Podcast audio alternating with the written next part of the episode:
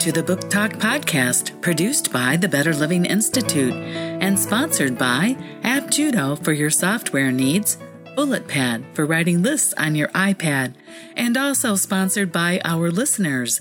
That's folks like you. We're Kira and Bill Van Ittersum. Now, today we're going to be talking about a really great little book. It was written by the Love Doctor, Leo Buscaglia, PhD. The name of the book is Loving Each Other The Challenge of Human Relationships. It was copyrighted in 1984 and it was published by Fawcett Columbine out of New York.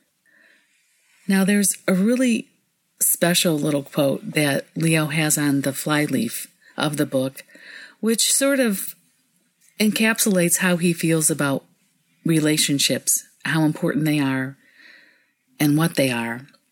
And the quote is We are each of us angels with only one wing, and we can only fly embracing each other. Luciano de Crescenzo. What a great image. It's kind of like one person without another person is not a full unit or maybe even not a full person. I know some single people out there will kind of bristle to hear me say that, but embracing what Leo Buscaglia wants to tell with his book is that there is a completeness in a relationship and especially in a love relationship. I think that's true. I mean, we actually, as human beings, I think, are born to love and born to be in a relationship with other people. And isolation isn't really the healthiest thing for us, I don't think. Well, it's not a growth medium either, I believe. I think this book is about the most vital human behaviors love, compassion, caring. Right. I think so. I think the book actually has to do with the most important aspects of life, which which is love. And you know, that involves tenderness and it involves sharing and relating to one another. And without these qualities, life is pretty empty. You can have all kinds of other things in life. You can have the best health and you could have the most beautiful house and a shiny new car. You could have a very large bank account. But what are any of those worth if you don't have love in your life? Or someone to share them with. Absolutely. So we are talking. This book really does get into the full aspect of what it, what it means to be in relationship with another person. The question really is, why do we as human beings, and particularly as Western civilization human beings, spend so little time developing love and compassion and caring? Just turn on the nightly news and you'll see how little caring that we have developed for one another. In some cases, it's almost tragic. And it is, you know, it's like we say that love's important, but then when people express love or they get a bit mushy, all of a sudden people get kind of uncomfortable. You know, they sort of move away from you and think you're a little bit odd. Put you down. Yeah. you know? Yeah. It's like the very thing we say we value is considered schmaltzy and, you know, not really particularly attractive. It's almost like we're too sophisticated to admit how confused we are and how unhappy we personally are. I think that's true. And we also, in this country, we have this really big thing about admiring people who are, you know, rugged individualists and who are independent and can do so many things on their own. And we exert this personal freedom a lot. And I think we have a tendency to maybe value that more than we do value love. At least that's the message that, that a lot of people are given. And so we tend to sort of hide those feelings and not want to express them so, so readily. Well, even in school, where they're trying so hard these days to teach cooperation and commitment and compassion to the students, there still seems to be this disconnect where we reward the individual efforts and individual scores and individual grades over the ability to form a team.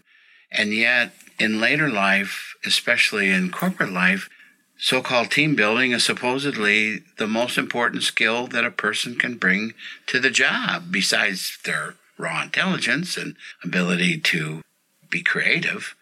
But without a team, most corporate settings will fail.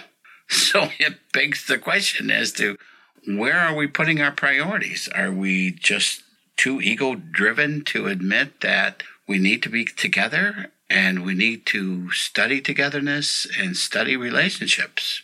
I think we do need that a lot. We need to study it a lot more because it doesn't naturally come to people. I mean, it comes to you if you if you grew up in a family maybe where that's the natural way of being, and I think that was Leo Buscaglia's strength was that he did grow up in a family where love and relationship was highly valued, and it was something that was expressed in a deep and abiding kind of way, actually, in his family life.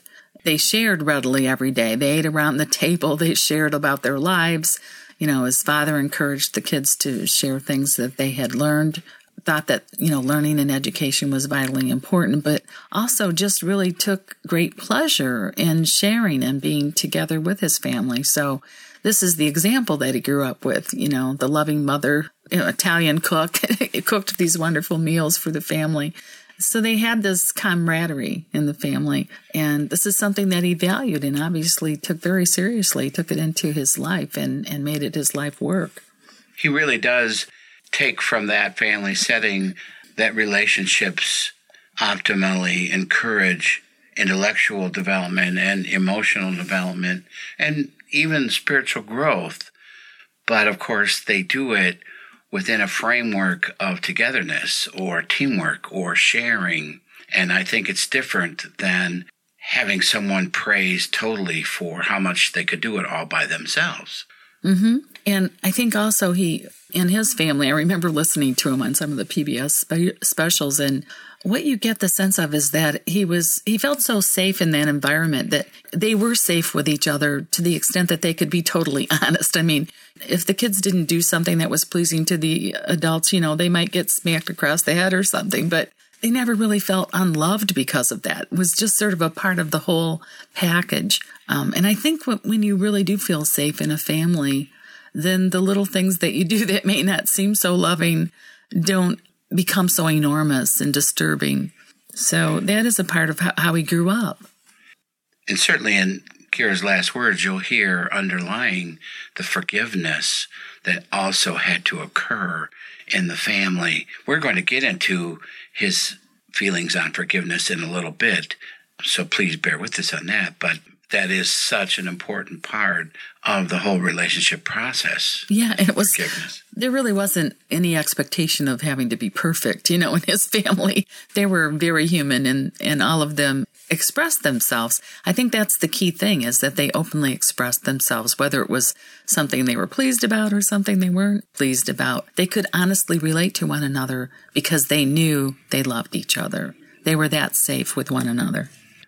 And of course, Leo Buscaglia admits that there is pain in relationships as well. In fact, he offers that when relationships don't work out, when you absolutely can't live with another person or can't continue in a relationship, can we at least not hurt them? Can we at least find a way to coexist in love? Yes. And as I mentioned before, I really do think this is something that he just learned as a child growing up that you don't have to be perfect, that you can make mistakes and still love one another. There's a beautiful little fable in the book that Leo told about, and it has to do with a little girl and a fairy.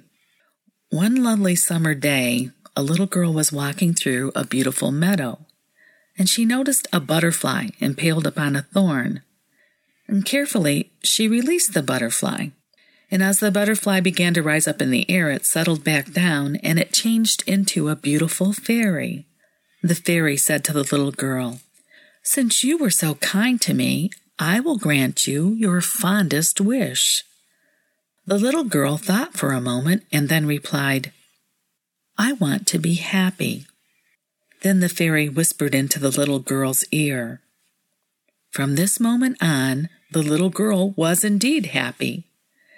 As she grew up, people in the village would remark that she was the happiest little girl, young lady, woman, mother, and eventually the happiest old lady they ever knew.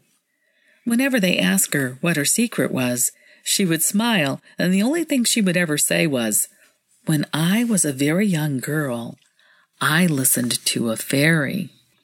Finally, the little girl grew very, very old. She had been a great great grandmother for many years and a comfort to many outside her own family. As she lay dying, surrounded by her huge family and many loving neighbors, they begged her to tell them the secret to her happiness. Knowing the end of her journey was near, she again smiled, but this time she said, The beautiful fairy whispered a secret in my ear. She told me, Everyone, no matter how safe and grown up they may act, needs you. Of course, the message to remember from the story is that we all need one another. Yes, we all need one another. Kind of a beautiful thought. And that kind of brings us to what is a loving relationship as defined by Dr. Buscaglia. First and foremost, communication is the keystone. How do I say I love you? Either you hear the words of love in your environment or you don't. Right. You know, and it's not only the words. I think that, you know, love is shown when we show concern for another person or we have compassion or we express care for another one. We do have to speak in soothing tones and give loving attention to another person, maybe a smile, a hug, or a caress, even just a thumbs up, but it's not always just the words that we use to express love. And it's not going to be that way all the time. It's never going to be where no harsh words are ever spoken, or no harsh tone, or no sar- sarcasm. These things do happen and they do crop up, but it's wise to find ways to minimize that, and it's wise to find ways to maximize the smiles and caresses and soothing tones. I think so, yeah. I think we're not saying don't, you know, discipline your children, or I think sometimes that's an expression of love too. And some kids will drive you actually to discipline them because they need to know that you care enough to do that. So there are many different ways that we express love. But yes, most often I think it would be appropriate if we could show kindness and concern in a gentler way. You kind of get a reputation for how you're acting overall and whether you need to make a little bit of a correction in your actions so that your reputation has a chance to correct as well. I have a little story that relates how the reputation can follow you. It involves my grandkids. And the other day, Kira and I and our, youngest granddaughter were at the fruit market, and my granddaughter was helping me collect some of the fruits and vegetables. And Kira was in another cart getting some other types of vegetables and so forth. And when we got back to the car, I noticed that we had two small pumpkins. Well, I didn't think too much about it, and my granddaughter didn't see them. Well, later on in the afternoon, I went to pick up my two older grandkids. And when I got home, my grandkids jumped out of the car, and the first thing that they noticed was two small pumpkins and a beautiful plant in between them, and the pumpkins' faces were decorated. Well, I guess Kira had decorated these pumpkins while I was gone. you guessed right. and right away they laughed and they said, Oh, one's grandma and one's papa. And I looked up and I saw that one of them had a real happy face and it had hearts for eyes and it had a funny nose and the other one had these sinister eyes and a big frown and a tongue that stuck out from the middle of the frown. so right away, my grandkids said, Oh, it's Grandma and Papa, it's Grandma and Papa. Well, I wasn't real happy with the reference. I said, Well, then I must be the happy face, right? And they go, No, Grandpa, no. so the next morning, my youngest granddaughter came with her dad to be dropped off. She goes to preschool and doesn't go to school on certain days. And so she ran up to the pumpkins to show her daddy. And she said, Look, it's Grandma and Papa. It's Grandma and Papa. And by this time, I was already keyed in. So I said, Well, I'm not in there. I'm not grumpy like that. Oh, yeah, Grandma, you're, you're gruff and you're uh, like this. and she pulls her arms out like, you know, maybe a cartoon character or what? And she goes, Yeah, Daddy, he's like this. so I thought, wow, there's a reputation that precedes me. It's not always like that. And of course, I love them and they love me. So it's not a situation that is always one way, but it is interesting to note that that's how they all sometimes do see me. So if I want to make a change in that, then I've got to be less and more of this soothing conversation that we just talked about. I think they get a good balance of both. I mean, you are sometimes very soothing and loving and, you know, running around the house playing uh, hide and seek or doing all the fun things that you do with them as well. So they get both sides of you. And we all have those both sides. Sometimes grandma's grumpy too.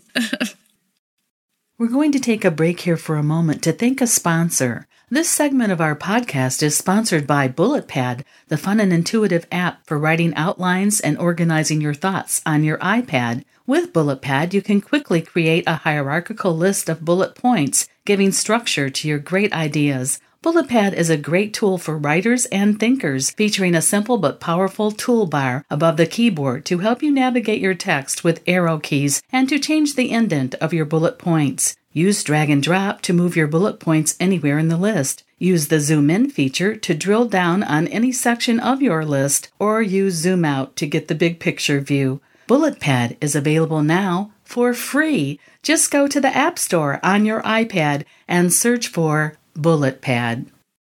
You know, I think it is really important that we do express ourselves genuinely as we are and I think that when you have a love relationship, that's what you want to do. You want to have, you want to be able to bring yourself totally to the relationship as exactly who you are in the moment. You want to be honest.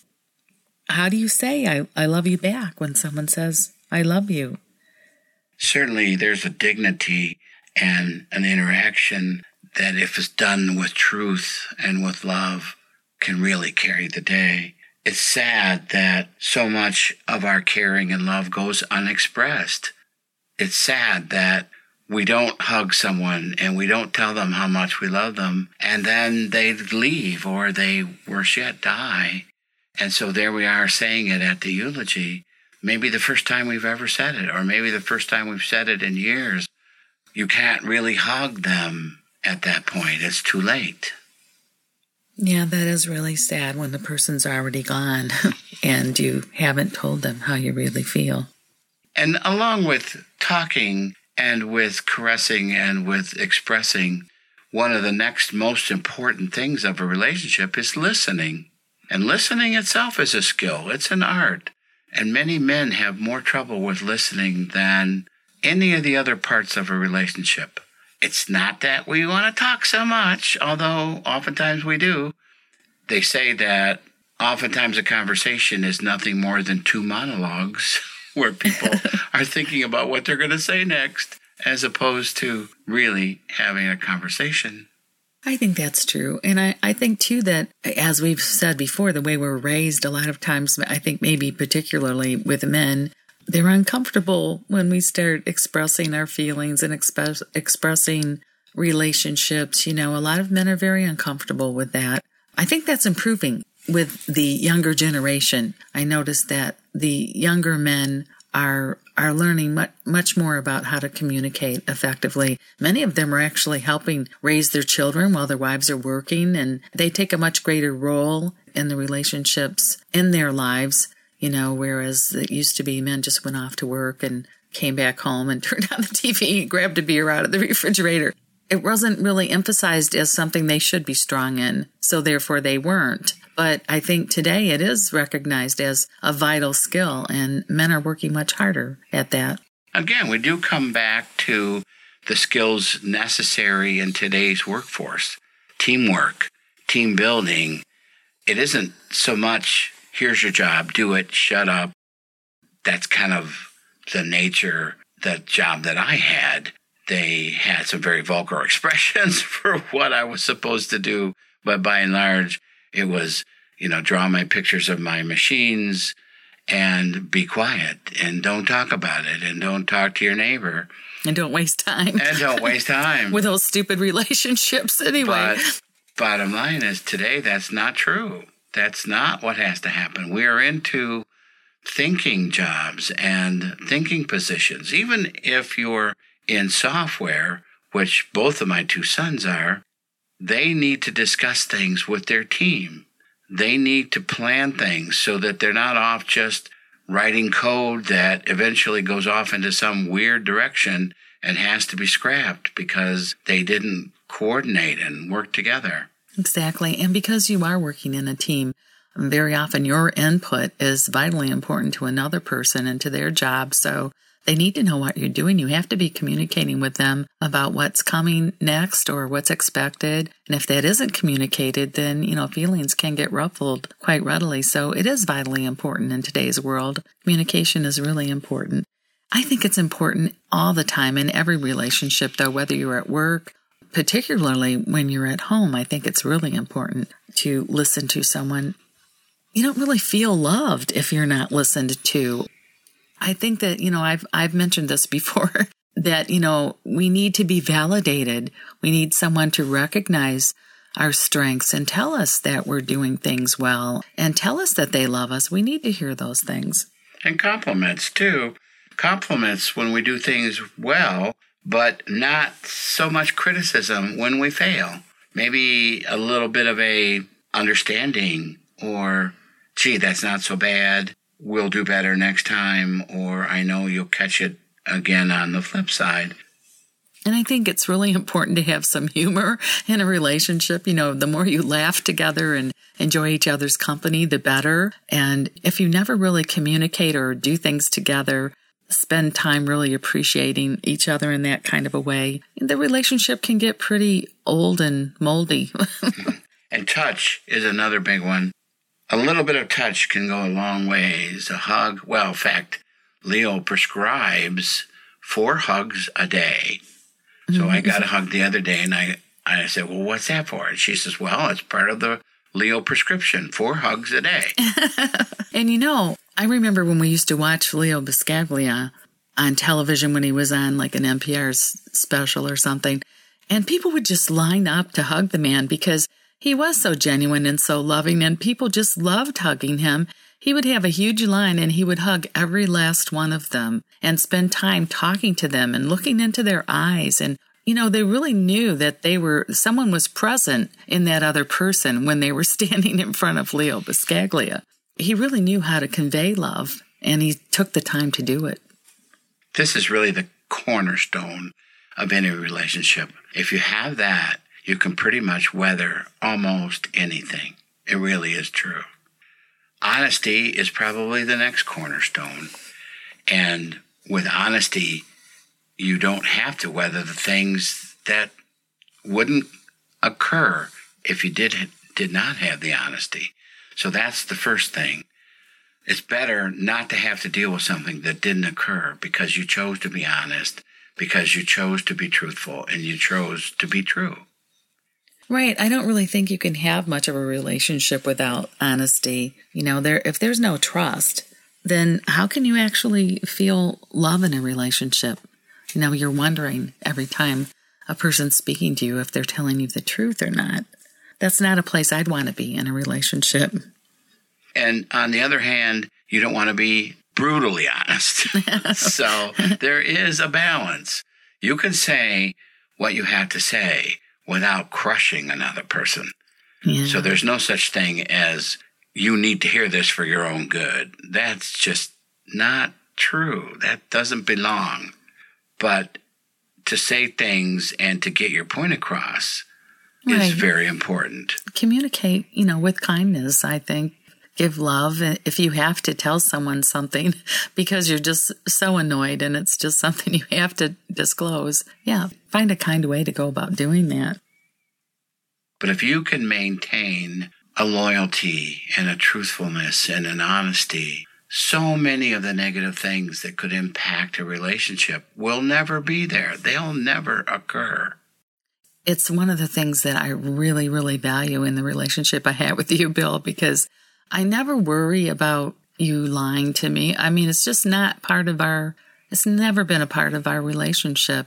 Uh, sometimes you have done the brutal thing where you're very um, outspoken about inadequacies on occasion, but after all, you are Virgo. You can't help that. But I do always feel that no matter what you're doing or saying, you're doing it with my welfare in mind. And that's really, really important in a relationship. It's really important in a love relationship, even when a person is maybe giving you a little loving criticism. But if you know that person loves you, it sure makes it go down a lot easier. I have to say that.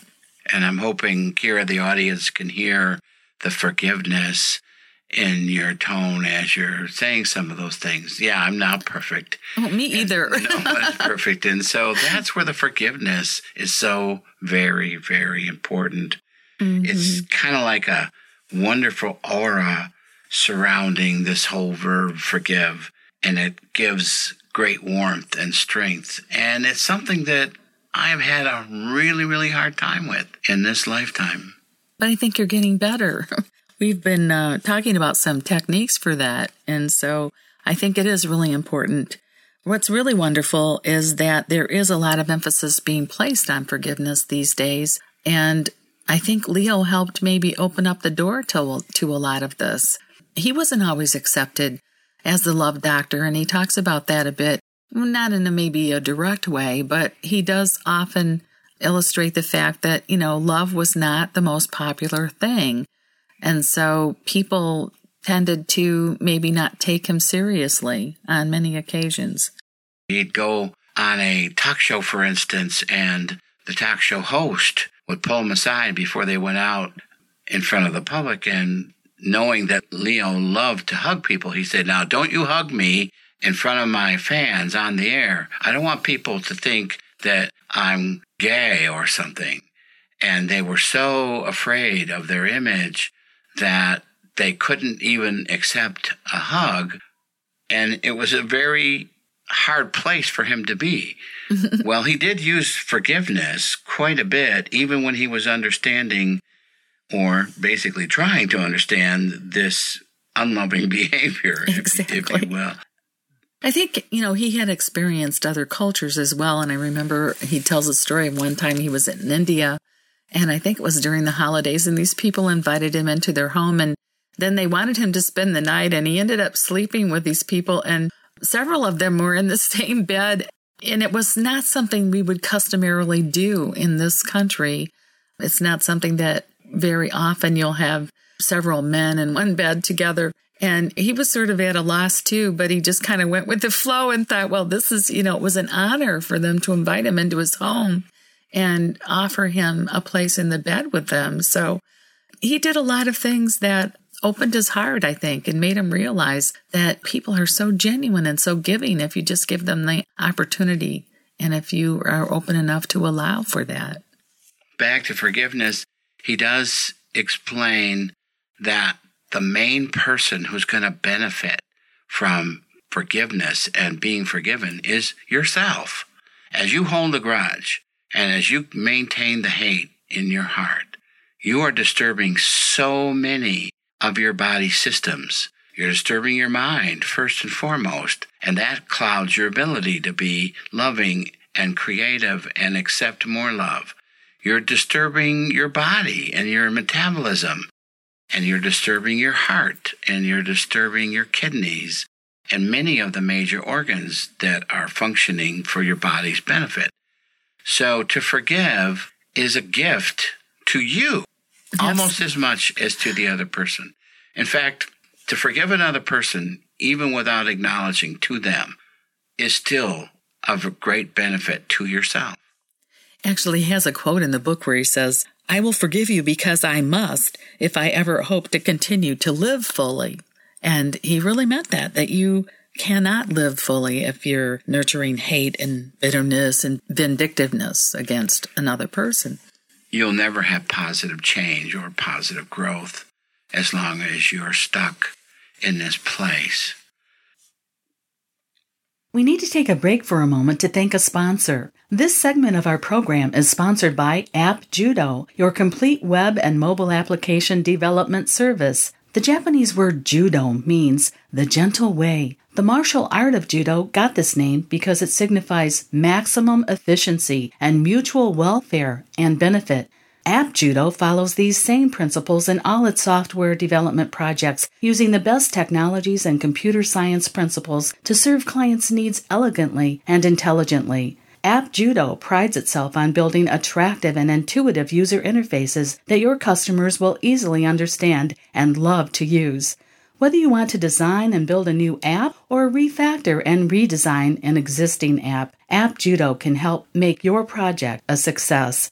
Visit AppJudo today at www.appjudo.com. I think another really important aspect about relationships that he mentions is the joy and laughter in relationships. And, you know, it really is essential to have this sense of humor and to have laughter in your life if you're going to be happy. Sophocles in 451 BC said that man from whom the joys of life have departed is living no more and should be counted among the dead. And that's a pretty heavy quote. Well, he also said laughter is the closest distance between two people. So the more you can laugh together, the closer you'll become. So the laughter drawing people together, it's really contagious. It's the best contagion that there is. Yep. It has a lot to do with happiness. If you let the joy come from within you and express that.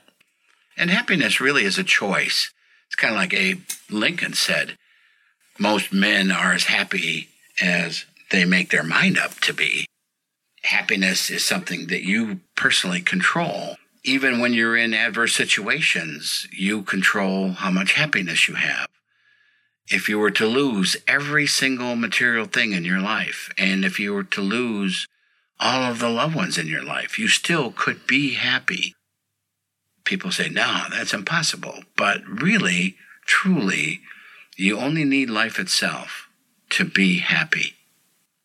And I think that's the attitude, you know, that we take is that we have to bring happiness into our life every day. We have to have that attitude and carry that with us, you know, even when we're maybe not feeling terribly happy. We just have the attitude that we're going to be happy. We're going to make happiness. I think that love seems to find us when we least expect it, when we are in that kind of an open state. Absolutely. And I think that we ourselves have to draw it to us.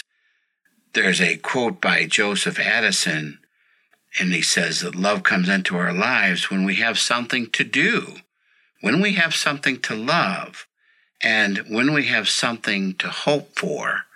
But these are things that we place in our lives. Nobody can place something positive for us to do and say, here, go do it, because that won't make us happy. And no one can place a person or an object and say, here, love this, because that won't work and that won't make us happy. And no one can give us something and say, here, you must hope for this because we won't do it. It has to be something that we choose. I know. It's like when you try to make someone happy, it's just impossible. You can't make another person happy. And if you're trying to do that and failing, just give up right now. I'll tell you it's not going to work. That person has to want to be happy. You can't give another person happiness. You may know some of the things that if you are intimately connected to another person, that will make them feel good and some of the things they might appreciate. And certainly you could do those things and they would know that you did it out of love and that might make them happy. But you can't really make a person be happy if they choose not to be. And so that's important as well. You can do all the things, you could stand on your head, you can count backwards to a million, and you still may fail to make another person happy. And at that point, you may have to decide to just walk away, even if it's a close relationship, even if it's a marriage. That person has to be able to meet halfway. And so you need to recognize when you need to call a halt or when you need to let that other person be. And it could be a very, very sad occasion for this to happen. But you have to admit to yourself that you need to be able to make yourself happy and that you don't have the job of making that person happy. Exactly. That's not your job. When you are happy, however, your happiness will very often spill over and create happiness around you. It's like the vibration that you're emitting attracts that same vibration in return, and you'll find people are more responsive and are more loving toward you when you're putting out happiness. Absolutely. And that's actually a very good prescription for when you are having difficulties with another person. What you yourself can do is to write down all the reasons that that person has provided happiness and all the reasons why you actually love that person. And then when things do get a little bit tough, take that list out and read that list. And most disagreements disappear in a puff of smoke. Sure. well, you know, if you're feeling badly because you can't make another person feel good and you go around feeling bad and you're emitting all of this negativity, not the best prescription for getting that person to either feel good or recognize that you have something valuable to offer the relationship. Just go about your business, make yourself happy, do what makes you light up, and see what changes in that other person. So that's our podcast for today on Leo Buscaglia's book, Loving Each Other. It's a really great little book. We've left out some really interesting parts that you'll want to read, I'm sure. He has He's a couple other chapters. I think there's one on uh, jealousy and there's one on intimacy too. So, and those would make great reads. They covered the subject quite well. And you'll enjoy them, I'm sure. So we're hoping that you have the chance to get this. It's available on Amazon and many other wonderful booksellers. And that is our show for today, Bill. Bill and I want to thank you for being with us today. You can subscribe to our show by going to iTunes Podcast and just look for the Better Living Institute Book Talk podcast. Or you can also find us on the web at www.betterlivinginstitute.com. There you're going to find all of our podcasts and articles and products. And if you enjoyed our podcast today, we hope that you'll also share it with your friends and family. For the Better Living Institute, this is Kira and Bill Van Ittersum. So long for now, everyone.